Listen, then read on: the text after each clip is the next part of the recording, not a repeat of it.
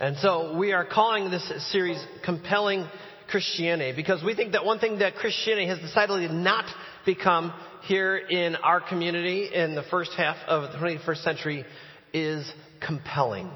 Okay? When people outside the Church of Jesus Christ, when people who don't profess to follow Jesus Christ, when they look at those of us who gather on a Sunday morning to sing a few songs or to listen to some bald guy preach for half an hour, they may use several words to describe what they think of us. Weird might be one, strange might be interesting might be another, but definitely they would not use the word compelling. All right? And we think that the church hasn't always been like that. The church hasn't always been like that. In the first century, in the book of Acts, in chapter 19, we have this passage that talks about how the fact that after Paul had been in an area in Asia Minor for 2 years, it says that every Jew and Greek had heard the message of Jesus Christ. Okay? Every Jew and Greek had heard of the message of Jesus Christ in 2 years' time. That's compelling, okay? And so what we want to do in this kind of series that we're going through is to look back and say, what have we lost and how can we regain that so that we, as a community of followers of Jesus Christ, have something that is compelling to offer our world at large again. And so we're looking at, that's what we hope to get out of this book of Titus. And not surprisingly, we find that Paul talking to his young understudy, Titus, about from the very beginning is this whole idea of leadership, of who to appoint as leaders in the church. And it's critical and it's strategic that he talks about this first, because everything rises and falls on the leadership of an organization, of a company, and certainly of a church as well. You've heard the phrase that says the speed of the leader, speed of the team, right? That's pretty true. That's pretty accurate.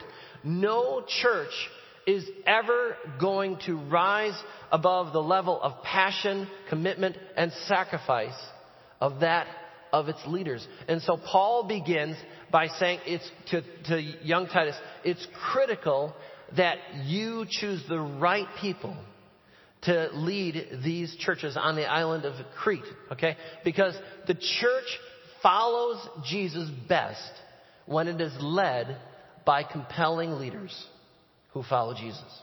Already. The church follows Jesus best when it is led by compelling leaders who are already following Jesus well. And so I want to invite you to turn in your Bibles to page 844 if you want to find the book of Titus there. And while you're turning there, let me tell you about my week. All right? I have the floor, so I get to speak. Okay? I'll tell you about my week. This week was a good week for me. It was fun because I got a chance to connect with this tribe in West Bend that I've been trying to make contact with for quite some time, and I finally located them, and I've been invited into the tribe. It's a tribe of mountain bikers. Okay? And I've heard about this tribe. I've heard that they go mountain biking on Thursday nights over here in Glacier Blue Hills. And I finally met the leader, and he's like, "Yeah, come on over." And to prepare for my meeting, a month ago I bought a used mountain bike and started going out tooling around, Newfane and kind of learning some of the trails there, and dipping my toe into the waters of mountain biking a little bit and learned a little bit. And then when I felt like I was ready, then I went on my first ride with this group. Okay? And at first, as we embarked from, Craig's house, we were doing pretty good, and I was last in this line of about four, and we were climbing up this incline at Glacier Blue Hills, and I was doing a pretty good job of keeping up. I was doing all those things that I'd learned to do, keeping my weight back in my saddle so my back tire grips, and keeping my, chest close to the handlebars so I'm not driving all over the road and stuff like that. And then we crested this first ascent, this first hill, and as we got over the top of the hill, this group just disappeared. They just flew down the hill. And I was like, wait, what? Like, what? You don't pedal downhill in the middle of the forest, on a single track trail. That's dangerous. You could hit a stump or a rock or something like that. You don't pedal downhill, you brake. going downhill. Because that was what I had been doing up until that point. And if I went up to those guys afterwards and said, look, what are you doing? You don't pedal downhill, you brake going downhill. They would say, no. If you want to be a serious mountain bike rider, you pedal going downhill. And we'll teach you the fine art of bombing, going down a hill. And if I wanted to learn some skills that were slightly counterintuitive and even a little bit crazy, I was going to have to hang with this group of guys who were the experts, who had a little bit of experience in this area. Otherwise, I would never learn how to do these new skills, like pedaling downhill rather than braking. And the same thing could be said about following this man, Jesus Christ. That there are aspects to following Jesus Christ that just seem mildly counterintuitive and sometimes even crazy. Things like forgiving those who harm you, intentionally harm you. Like, I don't want to do that. Or denying yourself, denying your own appetites, your own selfish desires. So who wants to do that? And humbling yourself, making yourself like a child, serving those before you. These are all things that don't come as second nature to us. And in order for us to learn these things well, one of the best things that we can do is come alongside people who are already doing it well and allow them to lead us and to guide us as we observe them. And this is essentially what Paul is telling Titus to do, is to choose people to lead the church, because the church follows Jesus best when it is led by compelling leaders who are already following Jesus. And so Paul said it this way. He said, follow my example as I follow the example of Christ in 1 Corinthians 11. This is the role of leadership. This is why Paul instructs Titus to choose people for leadership who are already practicing the way of Jesus and doing it well and doing it consistently, because they will be compelling leaders. So let's read this passage together in Titus chapter 1. We'll put it up on the screen there, or you can read it in your Bibles, I think on page 844. We're going to read verses 5 through 9 and then kind of dissect these and talk about them a bit. He says, the reason I left you in Crete was that you might straighten out what was left unfinished and appoint elders in every town as I directed you. An elder must be blameless, the husband of but one wife, a man whose children believe and are not open to the charge of being wild and disobedient. Since an overseer is entrusted with God's work, he must be blameless, not overbearing, not quick-tempered, not given to drunkenness, not violent, not pursuing dishonest gain. Rather, he must be hospitable, one who loves what is good, who is self-controlled, upright, holy, and disciplined. He must hold firmly to the trustworthy message as it has been taught, so that he can encourage others by sound doctrine and refute those who oppose it. So Paul starts out this whole section by saying that the specific reason that he left Titus on the island was Crete was so that he could complete the job that was started and appoint elders or leaders in every town where there are these house churches, this house church network. And every church planter knows that this has to be done. Your job is not necessarily complete until you have essentially worked your way out of a job. And that there are national leadership, national elders in place who can carry on the work after you're gone. My family and I lived in the middle of Russia for several years, and we helped start a church there, and we knew that our job was not complete until there were national Russians leading that church. And one of the last things we did was appoint leaders and ordain elders in that church so that the work would not grind to a halt after we had left and would not dissolve completely. And although in this passage Paul is talking specifically about elders, he could very easily be talking about leadership in the church in general. And for us here at Kettlebrook, this could apply equally to elders, to staff, to small group leaders, to leaders of short-term mission trips. And so in verse 6, he gives the basic qualifications of who is eligible to be a leader. And it's someone who's basically lived and led well in three spheres: in their community, in their marriage, and in their family. They've already lived and led well in their community and in their marriage and in their family. He starts off by saying that this person must be blameless. It means that they have a good reputation in their community. They're not open to any accusations of financial mismanagement or sexual misconduct or anything like that, or being drunk, that they are essentially free from any kind of accusation. The Greek word here is really specific. He doesn't use the word perfect or without blemish at all. He would have used a different Greek word than that. The word here means without blame. Okay, so that no one in the community can stand up and say, "Oh, I know this about so-and-so," or "I've heard this about so-and-so." And he goes on in verse 7 to give kind of 5 negatives of what it looks like to be blameless. He repeats that word blameless again, and then he says that what it looks like. He says that that person is, these are things that would disqualify a person from leadership: that they're not overbearing. They're not stubborn or arrogant. They should be humble. They're not quick-tempered. They don't fly off the handle easily or quickly. They're not given to drunkenness, okay? That's not something that they're known for. They're not violent. Believe it or not, there's some cultures that they have to teach their elders that you don't beat your wives, okay? This is something that's not the way of Jesus, okay? Because that's prevalent in that culture. They're not violent, okay? And they're not quick-tempered, not violent, and they're not pursuing dishonest gain. Someone who fits this bill will be a compelling leader.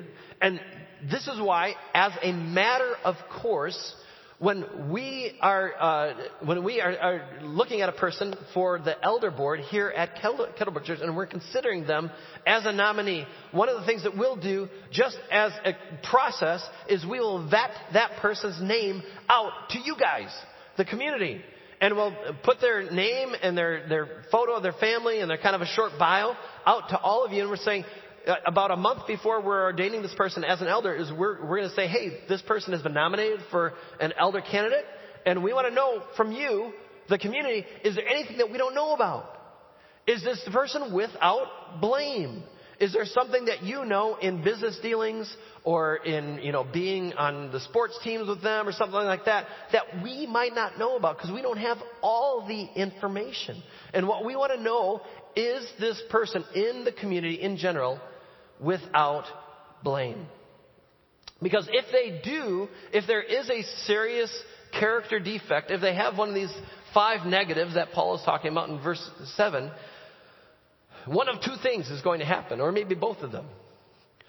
One is if there is a serious character defect and we appoint that person to the highest levels of leadership, it's only a matter of time before that character defect causes huge relational conflict and problems in the church. It's just going to come out.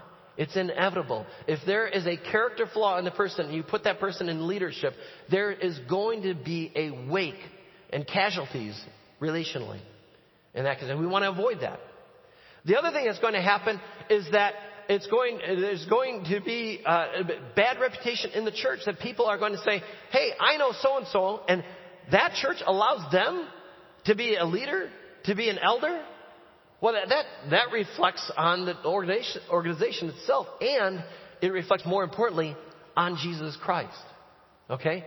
And so before we even begin to consider anybody for a high level of leadership, either a staff position or an elder position, we want to know that that person is blameless. And so next, Paul moves on from there to the sphere of the person's marriage. He says, "A husband of but one wife." Now, there are many different ways to interpret this. Some commentators believe that in Crete at the time, polygamy was a normal and natural practice. And he's basically instructing Titus that anybody who's going to be an elder has to have only one wife. Other people interpret this to say that that person who's going to be an elder cannot have been divorced and remarried. But what most commentators will actually say and land on is the fact that they believe that this means that person is, being a one-woman man, is that they are faithful to their spouse. That they love their spouse, their wife well, that they are faithful to them. They're not open to the charge of any kind of infidelity and philandering or having any affair of any kind. That they have a faithful, monogamous relationship with their spouse. And then he moves from the marriage relationship to the wider relationship of him with his whole family. He says, a man whose children believe and are not open to the charge of being wild and disobedient. There you have it. No one is qualified for being an elder. Okay? Now, the logic here is really unmistakable. A man cannot appropriately and effectively lead his own family well, what business does he have of leading the family of Jesus Christ? Now, when you get to this level of prerequisites, there are all sorts of questions that naturally arise. Okay, do all the kids have to believe? And to what extent? Okay, what happens if you get one bad egg out of the whole bunch? Does that disqualify a person for leadership? Thankfully, Paul doesn't get down to that level of detail here. Okay. And he doesn't, because what he's giving is he's giving a principle here. And a principle is basically this, is that a person and a leader's first and foremost small group is their own family. And if their family has been loved well and has been led well, and that person is consistent who they are out in public with who they are at home, there's no hypocrisy. They have put good and healthy boundaries for their kids as they've grown up, and the kids know that there's going to be consequences for misbehavior, and that there's just this general level of respect for that person's authority, then they are handling their family well. And their kids are growing up being encouraged and know that they are loved. And so Paul is talking about a general trend here in principle, not isolated instances, thankfully, because there have been times when I've walked into an elder meeting on a Monday night or a Tuesday morning, and I've said, okay, guys, I think you need to fire me, because let me tell you what went on in the Moran household this week. And thankfully, and the elders appropriately come alongside of me, and they encourage me, and they pray for me, and they remind me that, Mike, these verses in Titus are not talking about a specific week or month or anything like that. It's talking about a general trend in your household. And thankfully, we know that the general trend in your household is your kids know that they are loved, that they are cared for, that there are consequences to misbehavior, and that there's good, healthy boundaries in the house. Then in verse 8, Paul begins to list some of the things that a Christian leader should be known for. He kind of moves from the negatives to the positives. And the first thing that an elder should be known for is someone who is hospitable, okay? Hospitable. This is not really a word that we use a whole lot in our language anymore, but it was used a lot back then. It literally means a love for strangers. They invite people into their home, maybe even people that they don't know well, and they serve them in well. This is basically biblical hospitality. We're actually going to be doing a whole series on this in the spring of what does it look like to be hospitable. But there's a couple in Kettlebrook. And they are extremely hospitable. We have actually tried to get this guy to serve on the elder board several times. Like, we repeatedly asks him to serve as an elder, and he repeatedly turns us down. And one of the reasons that he turns us down is because over the past several years, they have had no less than 26 foster kids come through their home. Okay? That's a lot. He's busy. Okay? But that's hospitality. That's welcoming strangers, loving strangers into your family. Now, I may look at that person and say, that's nuts. That's crazy.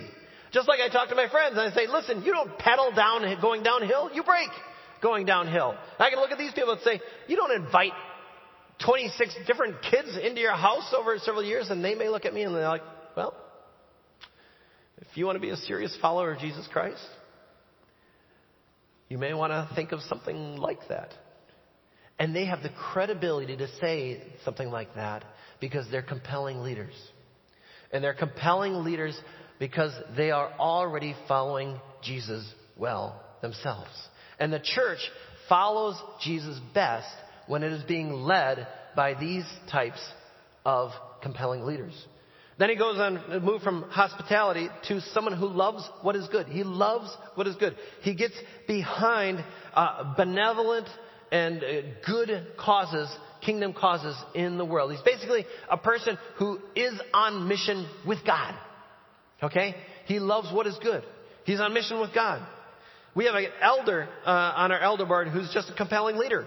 And one of the reasons he's a compelling leader is he's a small group leader, and his small group has basically adopted an entire group home here in West Bend.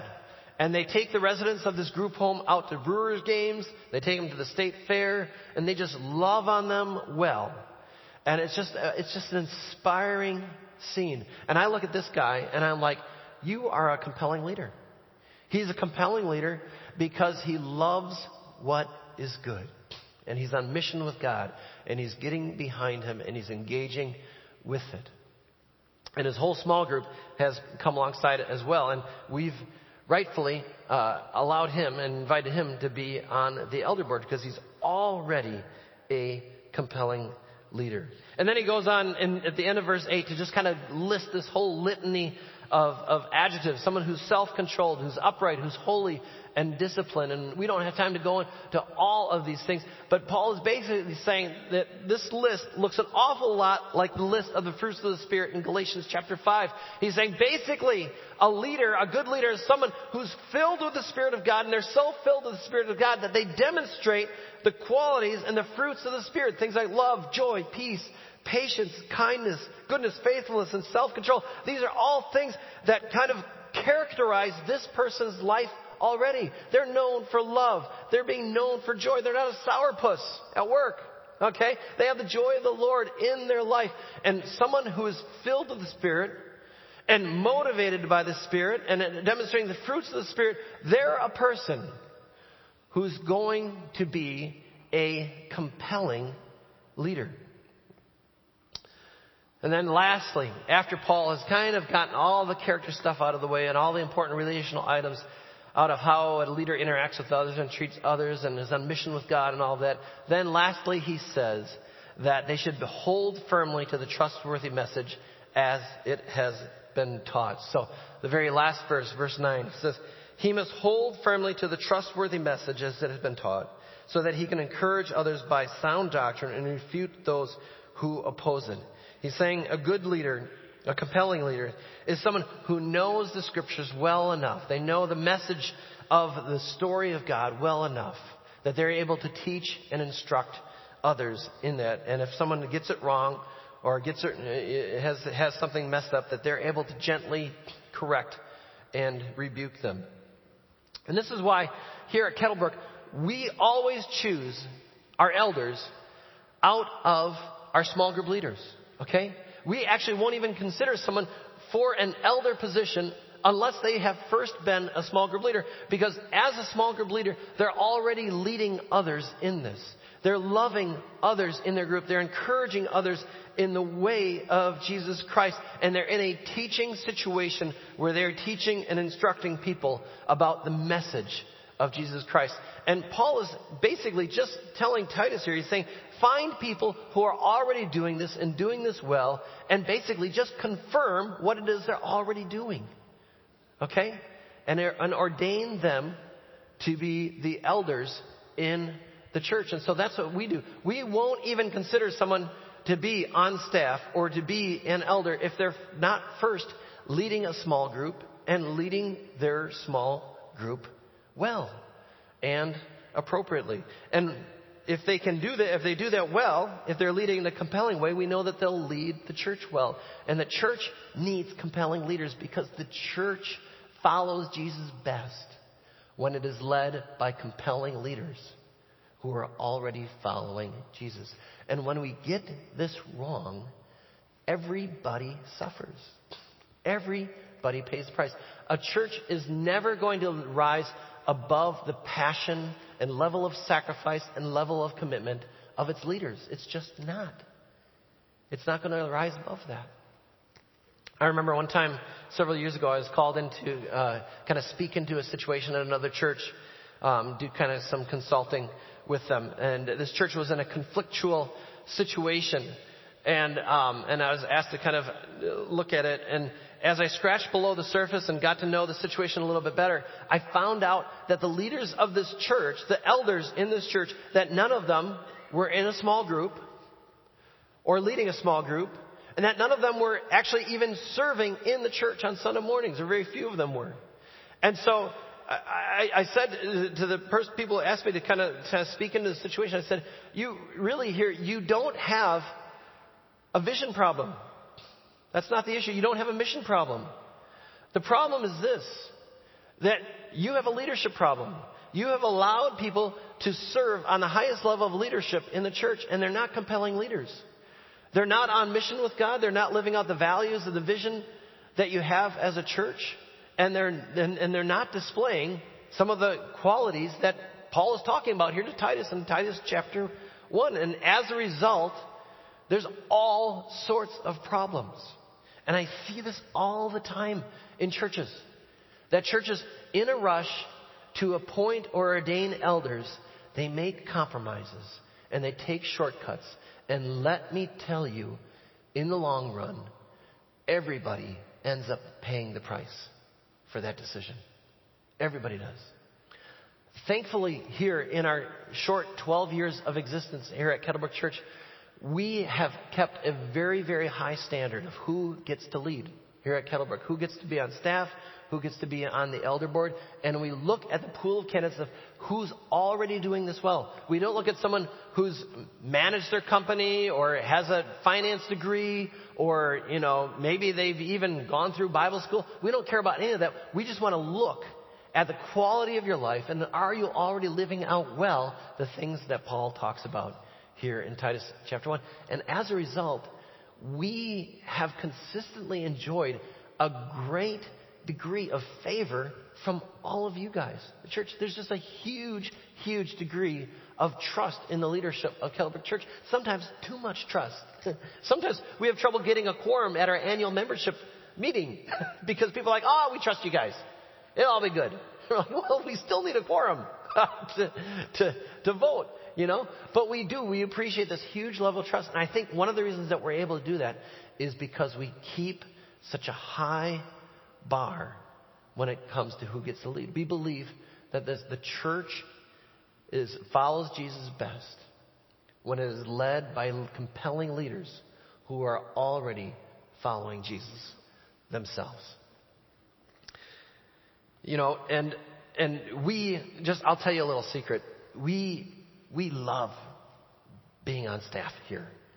I mean, the elders have a great degree of trust in our staff, and our staff willingly submits to the elder board, and there's just this great symbiotic relationship that we have with one another. We just got back from one of our favorite weekends of the year. We have the staff retreat. Every year we go on a staff retreat. We take 2 days and 2 nights away, and everybody and their spouses get to come along. And one of the things that we do at this retreat is we just basically, this is the agenda for the retreat. Everybody gets a chance to go and have a turn, and every couple gets to say, answer this question. They answer the question, what has it been like to be you for the past year? And then every couple goes, and they talk about their highs and their lows, their joys, their fears, there's tears, there's laughter. And at the end, whenever after each person is shared, we take time as a staff affirming them and telling them what we see God doing in their life. And then lastly, we all gather around for them, lay hands on them, and we pray for them. And over 2 days' time, we get through every couple on staff. And we come away from this weekend refreshed and rejuvenated and ready to follow Jesus well. And that's important Because the church follows Jesus best when it is led by leaders, compelling leaders, who are already following Jesus well. And we want to make sure that they are all doing this. And so you look at this list in Titus chapter 1, verses 5 through 9. It's not just a list for leaders. It's actually, if you look at this list, it is actually a list that can be used for every single person who considers himself a follower of Jesus Christ. Because all of us should be aspiring to this. All of us should be aspiring to be blameless in our community, to be leading well in our marriage, leading well in our family, to be people who practice hospitality, to be lovers of the good. All of those things should be things that characterize. So you can use this opening chapter of Titus as just kind of an evaluative tool, looking at yourself and saying, how am I doing in these areas? Because we want to be a whole community of people who follow Jesus well. And we believe that only then will we have something to offer to the world that's compelling. Let's pray.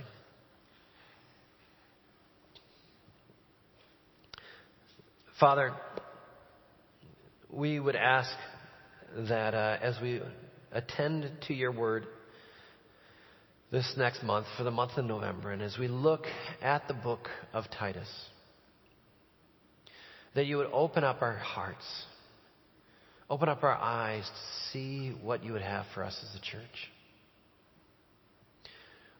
We so desperately want to be a community of people who offer something compelling to the world around us, who offer an alternative narrative to the world around us, this world that is despairing, this world that is looking for answers, this world that is without hope. We want to be a voice of hope to those around us.